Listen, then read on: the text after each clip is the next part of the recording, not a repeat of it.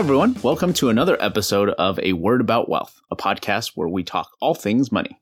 My name is Kevin. And this is Van. What we do here on this podcast is take a common sense approach to finance and topics related to money. And today, we are going to be continuing another mailbag session, Van. Mailbag? That's right. Mail call. Mail call.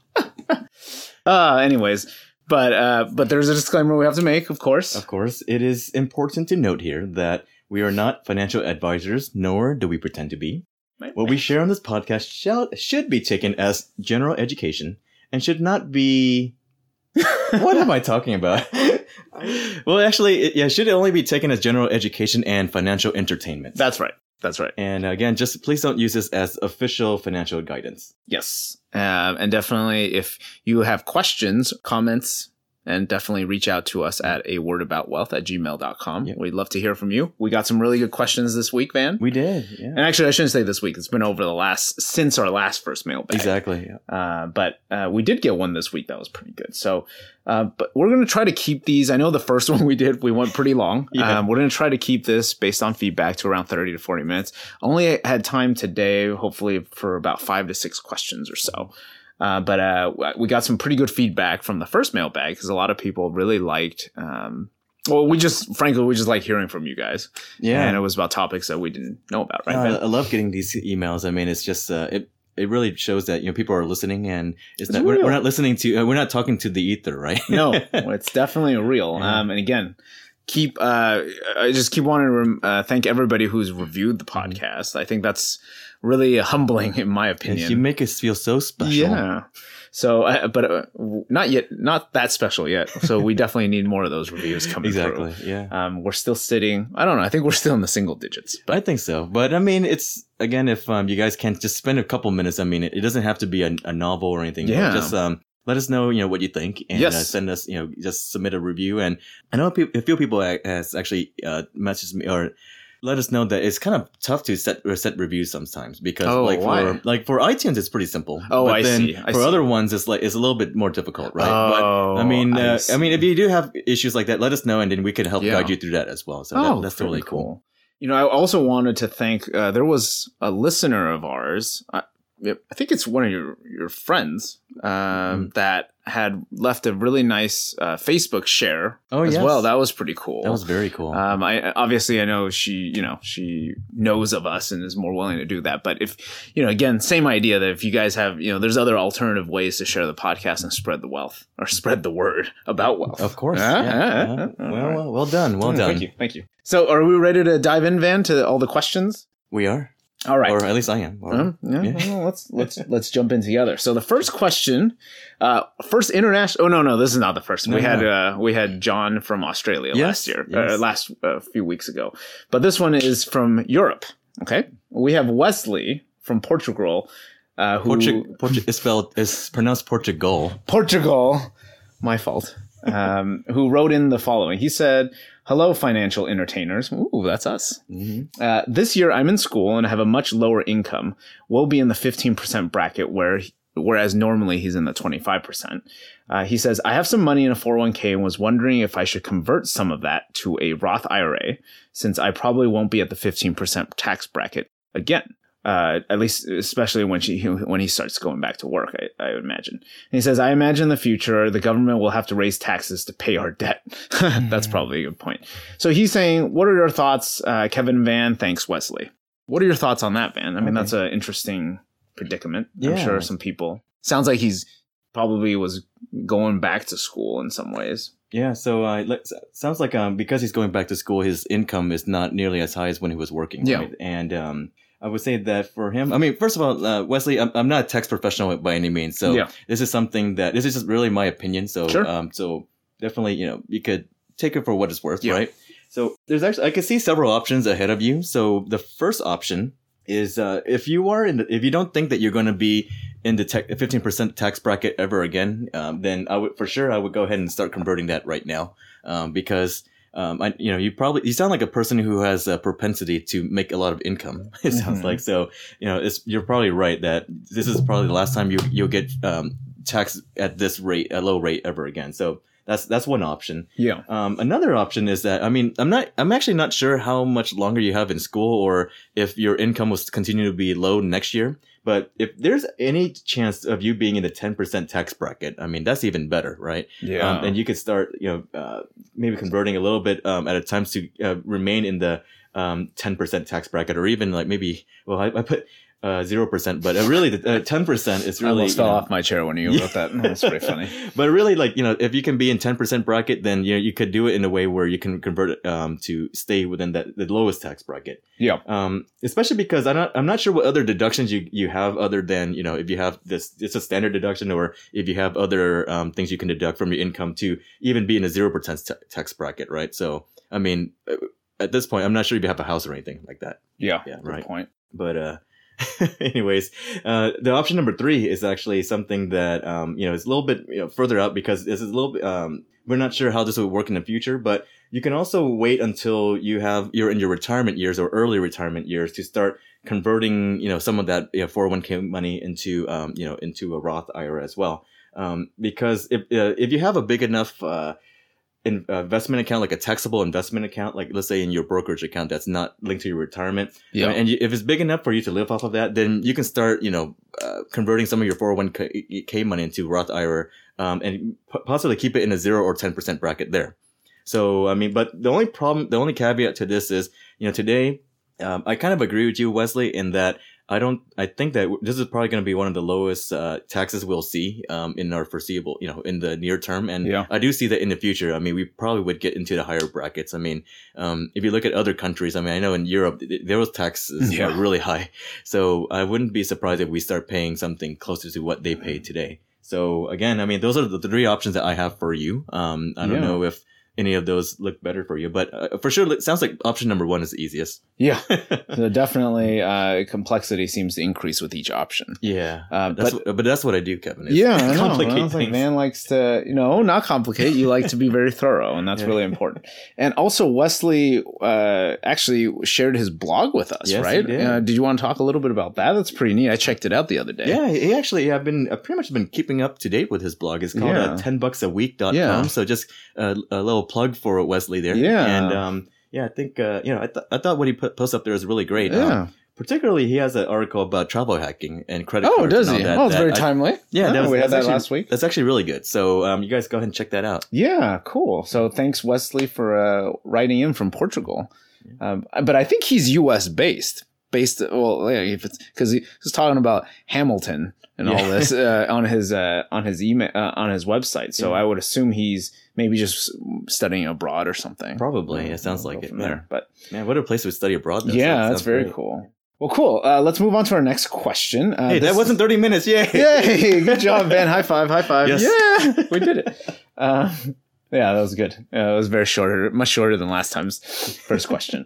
We're learning, guys. We're learning. I know. It's all Brent's fault. You give us bad. Brent, you better be reviewing us. No, we love you, Brent. We love all our fans. I'm just kidding. Stop burning bridges, Kevin. I know. I'm just saying. I was like, geez, we know it went long last time. Okay. Second question. This is from Benji from Garden Grove. Again, another one from backyard, it seems like. They write, hi, Kevin and Van. There's something that you guys quickly breeze through in the Inside Van's Financial World episode. She said, Van mentioned having 60 days of food and a samurai sword. I really like this question. She wrote, I've been hearing echoes from various podcasts and observations in the movie The Big Short. Brad Pitt's character is a traitor turned survivalist. I remember that. And I ran across an article about celebrities with fully stocked shelters. I'm intrigued to know what kind of preparations you have and or suggest. There are really extreme survivalists, but on the spectrum, I'm more on the I want to be prepared just in case, but have only started looking into it. Anyway, keep up the great conversations. It's very entertaining and useful. Regards, Benji. Thank you so much, Benji. That means a lot. Did you add that last part about being entertaining and... Hey, no, I didn't, man. She wrote that. It was real. Very cool. But yeah, thanks, Benji. But I should be adding those to those people who don't add it. Oh, that's true. Like, Van and Kevin seem like really cool people. Oh, yes. Just kidding. But but to her question, it sounds like I remember this. I made a joke. We were talking about how you had a big samurai sword and how you could utilize that if the day of reckoning comes. But zombie apocalypse. Yeah. Right? But it sounds like Benji's asking about, you know, the survival. I know you were pretty big into this because I learned a lot of this from you now. I have tubs and food at home and stuff like that. What are some of the things that, you know, maybe you can elaborate a little bit more on that? Certainly. So my wife and I were really naturally paranoid people, and we always feel like we have to be prepared for everything. This is despite, you know, none of us are, you know, scouts or anything like that, right? Yeah. Or Boy Scouts or Girl Scouts or whatever. But in any case, with that frame of mind, we do have an emergency kit that includes food, water. We also have some ham radios, walkie-talkies, flashlight. We also have a portable burner, water filters, and, you know, to name a few items. And we were even thinking a few items. Yeah. Okay. And we were even thinking of getting, you know, even solar panels. I mean, not to, you know, to save Mother Earth and all that, but really to have electricity in case a disaster happens, right? Because we won't have electricity if it does. But actually, funny, it was maybe not funny, but my boss's boss, he lives in Florida, right? And he was in going through all Irma and all that. That's right. And he actually had solar panels, and it seems like none of the solar panels worked at all for him. Oh, why? Yeah, but, we don't. Yeah, I don't. Oh, he didn't know at the time, but I know he had a generator that, you know, they use instead. Oh, wow. But maybe that sucks. Yeah, so it's just for whatever reason, because they didn't have power for like, I think like 30 at least a day or two. It's ridiculous, right? So he was hoping the solar panels would have kicked in, but I don't. But anyways, maybe I have to rethink that strategy. Yeah. Is what I'm saying. Sure. But in any case, you know, with the we talk about the samurai sword. I mean, it's really just more of a novelty item, and it's just, I mean, it's... but it's a real one. Like, you could cut someone with that. I mean, it's not made in, like, from, like, you know, the a village in Japan or anything like that. And, I mean, it's pretty just, funny, though. It's, like, probably made in China knockoff and so forth. But, I mean, it's just something that's more fun for me because I'm a big geek that, right? And, I mean, it's nothing that I would ever recommend anyone getting. But, I mean, I think, like, a set of golf clubs or a baseball bat would do a better job. Got it. Okay. Right? But again, I mean, we're not, you mentioned about these celebrities and so forth and, you know, building these bunkers and so forth, and definitely not that hardcore because one, I don't have the funds to do things like that. And two, it's just, I mean, I figured that for any, you know, natural disaster, like, you know, for us, our biggest risks are earthquakes, yes. Right? We figure like having a 30 or 60 day food per person should get us through any, you know, natural disasters going forward. So again, you really want to look for, if you're going to buy these type of food, you really want to look for something that has a long shelf life. So, I know Amazon and Costco has emergency food supply, and you can even type in, go to each of those sites and type in emergency food supply in their search engine. And then it will, you know, give you a bunch of resources for that. I would recommend looking for something that has at least a 10 to 20 year shelf life. So that way you don't have to worry about it. But then again, you could probably easily forget that you bought this 20 years ago, right? So you might want to create an alert somewhere in your calendar or something that says, hey, you know, check this out, right? Or, you know, replenish your stock. And a lot of those times, those packets come fully equipped with not only food and water, but also comes with like, tools or first aid kits and a lot of those types of things, right? I mean, they don't all come with that, but you just gotta look at the, you know, the content details, right? Cool. And I mean, I know, like, we looked into army rations and so forth, and I mean, it's something that we wanted to buy, but I mean, one, they're really expensive, and they're they're pretty bulky, and two is it's just you know, you have to know somebody in the armed forces to buy it for you, and unfortunately, my brother lives in Texas, so it'll be kind of a way to go and ask him to buy it and then send it over, right? Because I mean, they're heavy too. I mean, it's not like have you seen them before? I haven't really. They're like they're you know, they're kind of like these meal pouches that, you know, they're pretty bulky and they're not really easily like storable, I would say. Versus when you buy these emergency kits at Amazon or Costco, they come in buckets already, so they're easily stackable and so forth. Well, those are pretty heavy too. Yeah, they're those back. But yeah, to your point though, no, it totally makes sense. Yeah, and I think with the army rations, I mean, they're designed to like feed like, you know, somebody in the field, you know, right, who's doing all these active stuff. Burning a lot of calories. Yeah. Whereas, I mean, when you're going through a natural disaster, you want to like, you know, don't want to burn as much calories, right? So you may not, that may be a little overkill, but. Hey, I mean, if you like those army rations or you have resources, by all means, but it just didn't seem to work out for us. Yeah, got it. And then, you know, I guess, water, right? Yeah, water. That was the last one. So with water, we purchased these things called, these water pouches on Amazon called I think it's Datrex or Datrex water pouches. And these have a shelf life of 5 years. And the main reason why we wanted these is because we know that, you know, when you buy, you know, those water pallets from Costco or your grocery store, I mean, they have like a shelf life of maybe 1 to 2 years or so. Yeah. And the things I keep feeling bad for, like, dumping these water out and all, because it just seems so wasteful, right? So instead, we just decided to buy these water pouches with a 5-year shelf life. And I mean, I have to keep in mind, they are kind of expensive though, so they're not that cheap. So it's probably a lot more economical to buy these water pallets from Costco every couple of years. However, I mean, it's just, I mean, maybe for most people, they should do that instead, actually. Got it. Yeah. Cool. Well, that's, well, hopefully, Benji, that answers your question. So quite a few things that you could do, but definitely if you are looking for a more easier option, it sounds like, you know, Van was mentioning Amazon and some of these other places already pre-pack some of these for you. But I think, Van, you actually created your own pack in addition to those, right? Well, I mean, when I say it's more my wife. Oh, your wife. Okay. Well, I mean, I help. I mean, she's probably going to listen to this and go like, yeah, I didn't do anything, but I helped too. You know? Yeah. But I mean, you're spreading the word about it. Yeah. I mean, the thing is, I mean, we have to, you should find one that tastes good as well, I think, because you can find a bunch of reviews and, you know, see which ones taste good and which ones are terrible. I mean, in an emergency, like, yeah, you're cares, not going to complain, right? But if you can get the bonus of something that tastes good, I mean, some army rations are delicious. Oh, really? Yeah. I had a few and, especially when you're hungry, it's just like, oh man, like it's just pretty funny. Good. Well, cool. So Van, why don't we take a quick break at this point? We're going to plug our website in a bit. Oh, yeah. And then we'll come back. Sure. Yeah.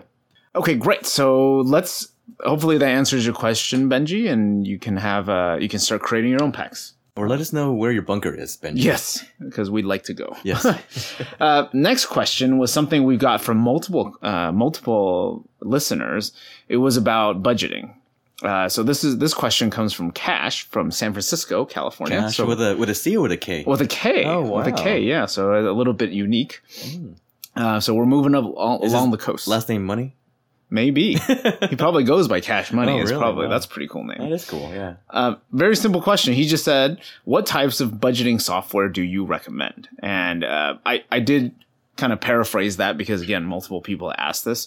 Van, do you want to kind of share some of your thoughts on this? Well, I mean, maybe I'm probably not the best person for this because I like to use the free tools. Sure. Because I know...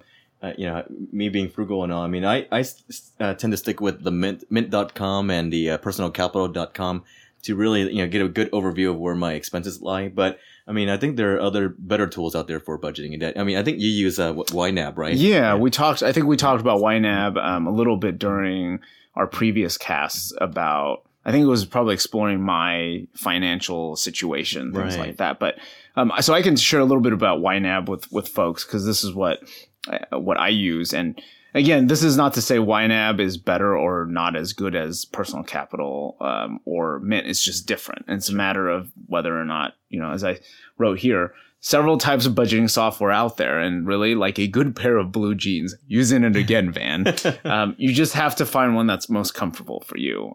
I like YNAB. YNAB stands for You Need a Budget. So super straightforward, super simple. Do people call it that in the, you know, I don't know, on the streets? Oh, well, you know, I call it that. Okay. And I'm the only person that I know that uses this. So, and frankly, that's just a reflection that not a lot of people use budgeting, frankly, because it does take time and it's like, why do it? But for me, YNAB is a pretty awesome tool. It's super user-friendly. It's intuitive. I think it's simple.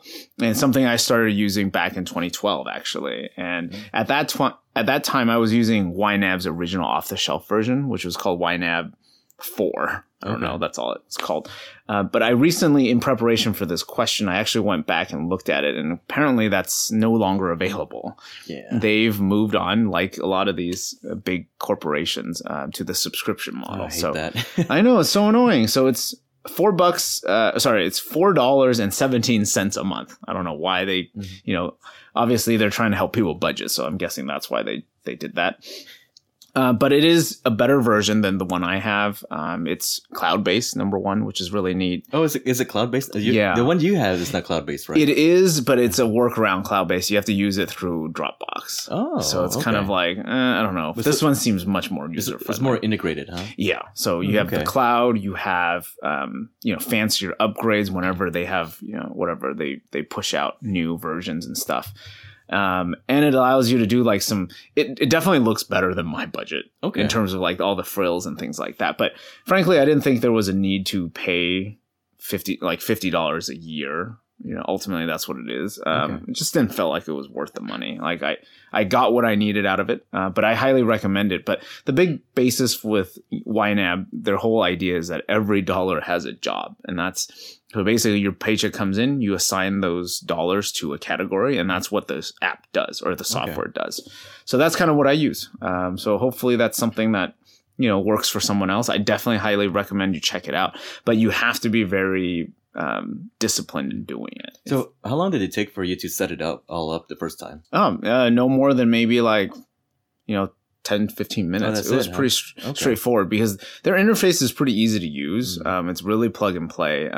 Obviously, you have to do your own research as like, well, how much do you think I'm going to spend in each of these categories? So that might take some time, but you should know your budget, your paycheck every month. Mm-hmm. So you can utilize that. And unless you're making a whole bunch of side income, you know, it's pretty standard every month. So, and you typically know what you're paying out of pocket for your expenses. So, and that's how they set it up. So definitely highly recommend it if you are willing to take the time to do it, though. Right. I mean, that's the thing, though, right? I mean, you should use a tool that's comfortable for you, right? So, like, if you, for instance, if you don't want to buy a tool, for instance, then, I mean, just use some of the free ones or even use Excel. I mean, I would say with Excel, I mean, it's, you know, you can structure it any way you want with your budget and so forth. So it's just, but I mean, I know with like Personal Capital and Mint, I mean, the interface is pretty good, I would say. That you know, makes it relatively easy. I mean, especially when it looks at all of your credit card transaction and, you know, every like, you know, swipe that you make. Yeah. So it's all listed there. So you can see exactly what you're spending on and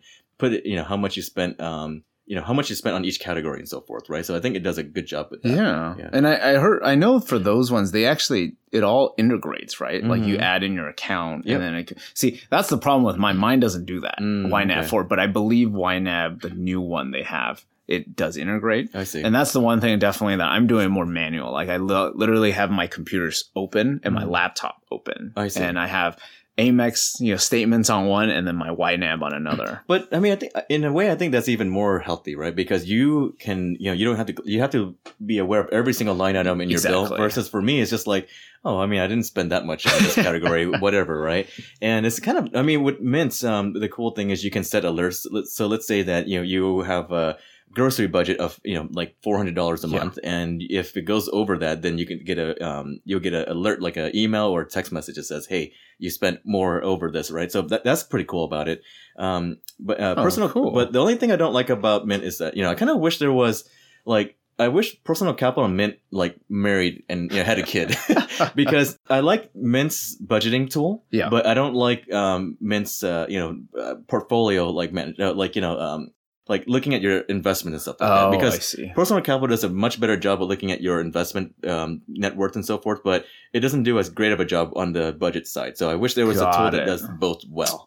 Yeah. Interesting. And if you listeners, I mean, if you know a tool that does that, let us know because, you know, we're all for, you know, hearing other new technologies that does a better job than what we've stated. Yeah, and I think the one thing that we notice about this question is the fact that people are asking about it means it's something that people probably want to do, just don't know where to start or how or whether or not they need to do it. So definitely we would be happy to plug any other brands that you guys feel comfortable with as well. And with you, Cash, I mean, remember that, I mean, budgeting is, I mean, something, I don't know if you're married or anything like that, but if you, it's something that you should do with your spouse or your partner. Very because good point. If you're only doing it by yourself and you say like you're imposing your spouse a budget of like, hey, you can't go, you know, shopping, you know, or, you know, you have like a $50 limit for shopping or something like that. And then, you know, they're like, hey, like, you know, you can't tell me what I can't do.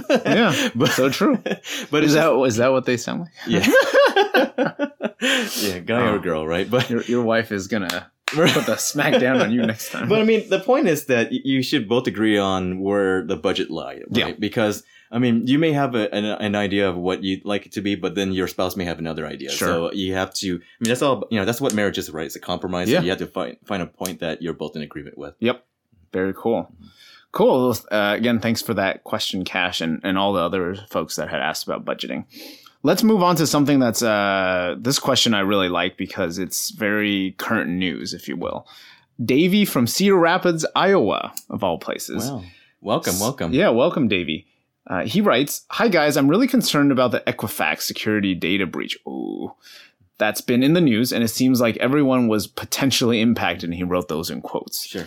"Can you guys share some thoughts on what happened and recommended best course of actions? Thanks, Davey." I don't really know what happened. I just know that there was a security breach and about like half of America's social security number is potentially impacted, right? It's completely right. Mm-hmm. So what I did prior to answering this question, they actually had a little video from the CEO, and really? I kind of took it for what it's worth. Mm-hmm. But apparently, it was just somebody got into their systems, hackers, baddies, if you will, got in and back in May. Wow, of 2017, and they found out about it in June or something, and then they started making, obviously trying to secure it and all that type of stuff, and they only notified folks about a few weeks ago, right. Or I don't know how long it will be by the time this posts, but back in I think it was August or September when this happened, so.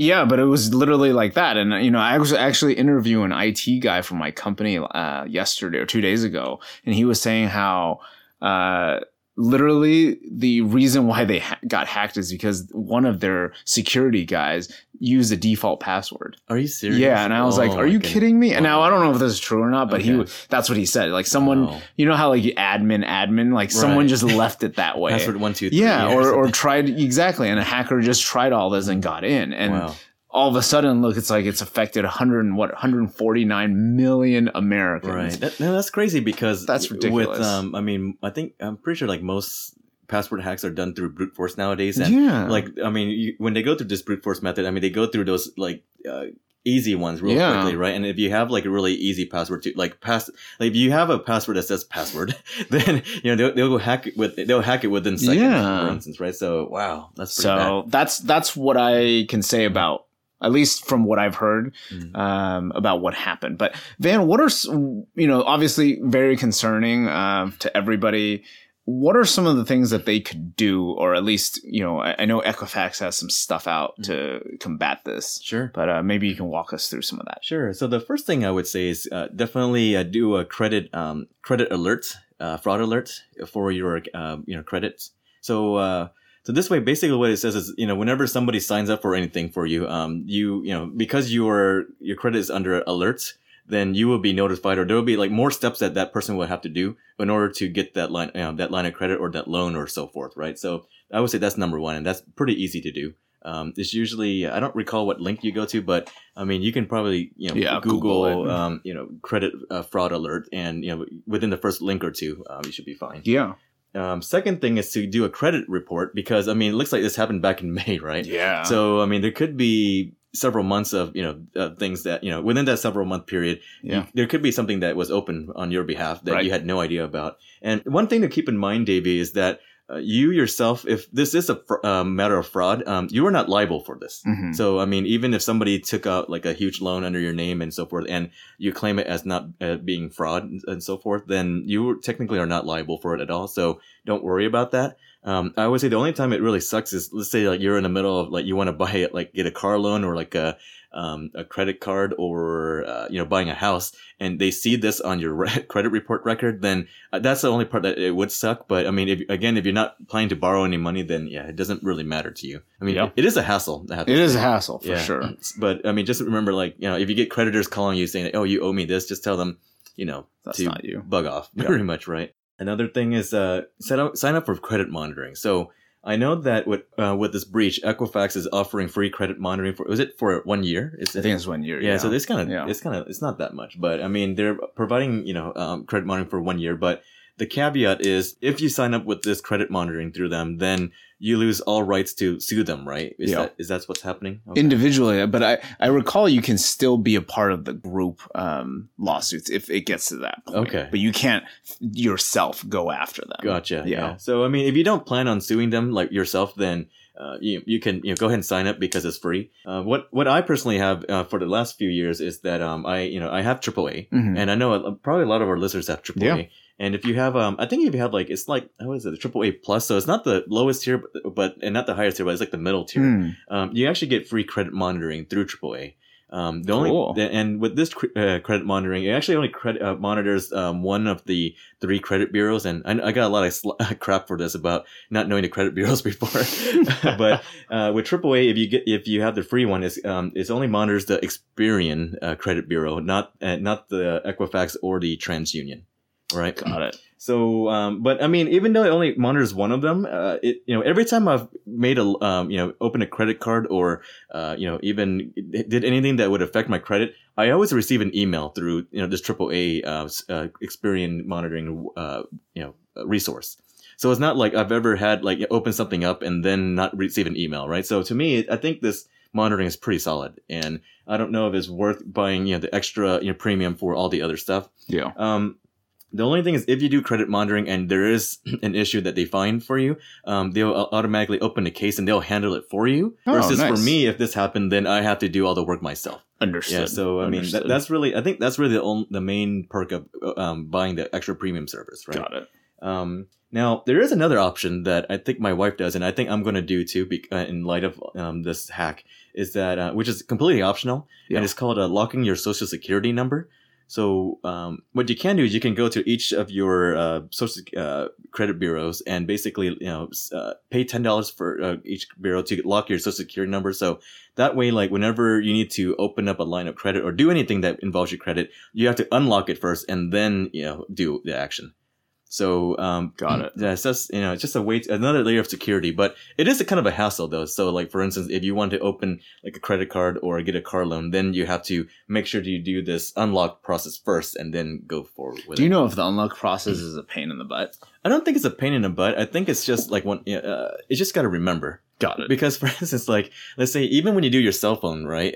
They do a credit check for you. I mean, you may be locked. You may totally forget about unlocking it before calling your cell phone company. But sometimes it's worth the hassle of doing that extra step because for hackers, if I would imagine if identity thieves, they would say, well, this one's locked. I'm going to move on to the next one. Exactly. And that protects you. So so something to think about, Davey, if you I think with my wife, the reason why she did it was because the pediatrician that she had, that clinic got like robbed and a bunch of their files got stolen. And I mean, all that has Social Security numbers and all that too. Exactly. So I mean, I think going forward, I would be very wary about putting my Social Security number in any doctor's office because it's not like they have an armed guard or anybody outside, right? That's a good point. That's like I feel like it's easy pickings. Right.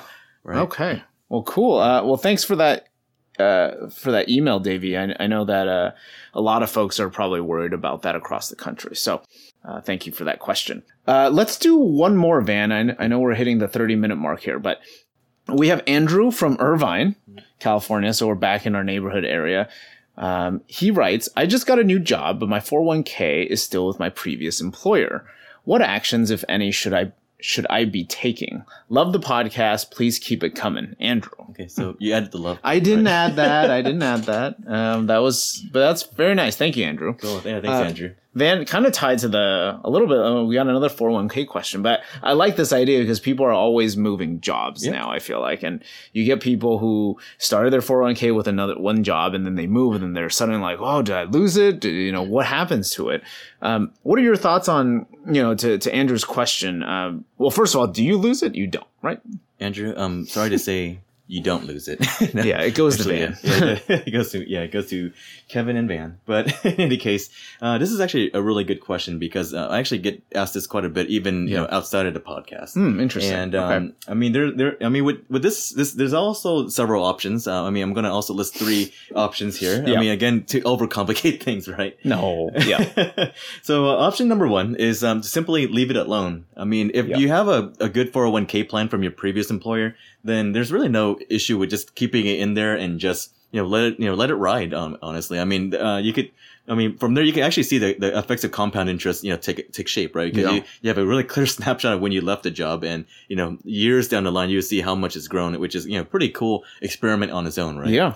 Absolutely. So I think, I mean, that's one option, especially if you have a good 401k that has low fees and so forth, right? Now, the only problem I see with this is, let's say you have a crappy 401k plan. You really don't want to keep it in there because a lot of those plans may have, like, for instance, when my dad had that job, his 401k plan was really bad, and I would not recommend him keeping it in there because most of his funds have a ton of fees, and they weren't as well diversified as the ones that I had, and there may be some administrative fees in your 401k that your previous employer may impose because you don't no longer work there, right? Oh, so that's something that, I mean, it's kind of hard to find out what that fee is or if they have it, but I mean, in many cases you can call them and find out if you have that fee. But I mean, those are some of the main cons with that. Yeah. So that's option one. Option number two, Andrew, is you can roll that over that 401k to a pre-tax traditional IRA. So the main reason why you want to do that is that, I'm laughing because of what Van wrote here in the pros. Well, I just put the main pro is that the world is really your oyster and you can invest in whatever, right? So I believe you said at a pre-show as whatevs. Whatevs. So what that really means is that when you roll it to a traditional IRA, you can pretty much invest in anything you want. For instance, in your 401k, you have maybe a couple dozen funds to choose from. But when you put it into a traditional IRA through another brokerage firm, you have, pretty much the entire market at your disposal or whatever that brokerage provides you. So it's something that you can, really select anything that, exactly the asset allocation you want and so forth, right? The only con I see with this is that if you make, I don't know how much you make, Andrew, but if you make a lot of money and you no longer can contribute to a Roth IRA, this does, rolling it over to a traditional IRA does impact, doing what I call the backdoor Roth IRA method. So I don't know, should we explain what that is? Yeah, we can, but maybe we keep it not too complicated. Okay, because I know the backdoor Roth IRA can get kind of hairy, right? Sure. So, the gist of it is that I know people who make too much the Roth IRA is really designed for people who make a certain income level to put in money after tax, and then when you take it out, it's also you have no taxes with that as well, right? But when people make more than an amount, they're not supposed to be able to do that to contribute to a Roth IRA. But there's a method called a backdoor Roth IRA that you can do that with, regardless of what money that you make or what income you make. Yeah. So I'm not going to go through how to do that, but trust me that there's a way to do that. Yeah. And that's one of the cons though with doing it that way. But if you guys have questions on that, I'm sure Van and I would be happy to answer those kind of off cast. It's just it gets a little kind of down a rabbit hole that might be a little tough to get out of. Exactly, yeah. And then, there's something called, I think the Mad Fientist has something called a mega backdoor Roth IRA. Oh, really? Yeah, but we should focus that on the Roth IRA episode, right? Is there a threshold, just so that folks know if, like, when you say really rich, are we talking like you're making, like, 6 figures above? I think for like single, if you're doing like single in what was it, single filing, what is it, just filing single, filing single, yeah. Sorry. I think if you make like over like 91,000, that's like your limit, right? IRA start phasing out, or it might be phased out completely at that point. And I think for married is like around 180. Got it. So keep those numbers in mind, guys. So if that is you and you want to know more about this, definitely reach out to us and we'll help you out. Yep. And third option for you, Andrew, is actually you can actually in many cases you can roll over your previous 401k to your new 401k. And the main pro with that is you keep it all in one place. I mean, you don't complicate things by having multiple accounts and so forth. And, when you rebalance and all that, you just rebalance and manage everything in one single account at one interface, which is really nice. Right? Yeah. It's pretty, it makes it less complicated and so forth.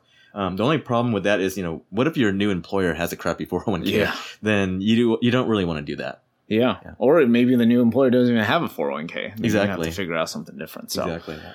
So hopefully those options that Van gave you some pretty good options there, Andrew. Would you say there is a wrong answer necessarily? I mean, you can't go wrong necessarily, right? No, I think you just have to be smart about which one makes sense for you. Well, there's a wrong answer for your situation, right? I mean, if you have a situation, if you have a certain goal, and if you, like for instance, if he makes, let's say Andrew makes like $300,000 a year, right? And he wants to still contribute to a Roth IRA, then I wouldn't go with option number two. I see. Yeah, I wouldn't roll it over to a traditional IRA. That makes sense. Yeah. So it really depends on, you know, how he wants to do it. But if he's lazy, then yeah, clearly option number one is good. Exactly. Very cool. Let me see if there's... How are we doing? So Van, I want to throw this one in here because I thought it was pretty funny. This one didn't really even address us by name or give a salutation or anything. It just said, this is Casey from New York City. Okay, New York. It's a he or she, I'm not sure, because again, they didn't really share it. Yeah. He said, he or she says, what's the deal with you guys and The Rock? And I feel like that's worth spending some time on. I know this is a bonus question, but right. Van, do you want to walk us through why people ask us about The Rock? I know we tried it in the very beginning. We haven't really brought The Rock back, but we talk about it so often, every so often. Would you like to talk to us about who is The Rock? I mean, he's clearly who doesn't know, right? But the most electrifying man in sports entertainment, certainly in our minds, absolutely. Yes, exactly. I mean, hasn't really been doing anything with the wrestling world these days, but I mean, he's still very impactful. Yes, I mean, people know him as Dwayne Johnson, right? That's right, Dwayne The Rock Johnson, but movie star extraordinaire. Now, I will forever know him as The Rock. Absolutely, yeah. And he is, you know, People Magazine's sexiest man alive. Yeah, in 2016, 2017, 2018, right. Yeah. Doesn't matter what year. That's right. And Van and I grew up watching The Rock in his glory days. Van, a little earlier than I am. I felt like you saw the Brahma Bull. Yeah, yeah. I mean, he wasn't even called, it was called Rocky Maivia. That's right. Yeah, I didn't even see those days. But the reason why we talk about The Rock is because The Rock is our idol. You know, the way he goes about life.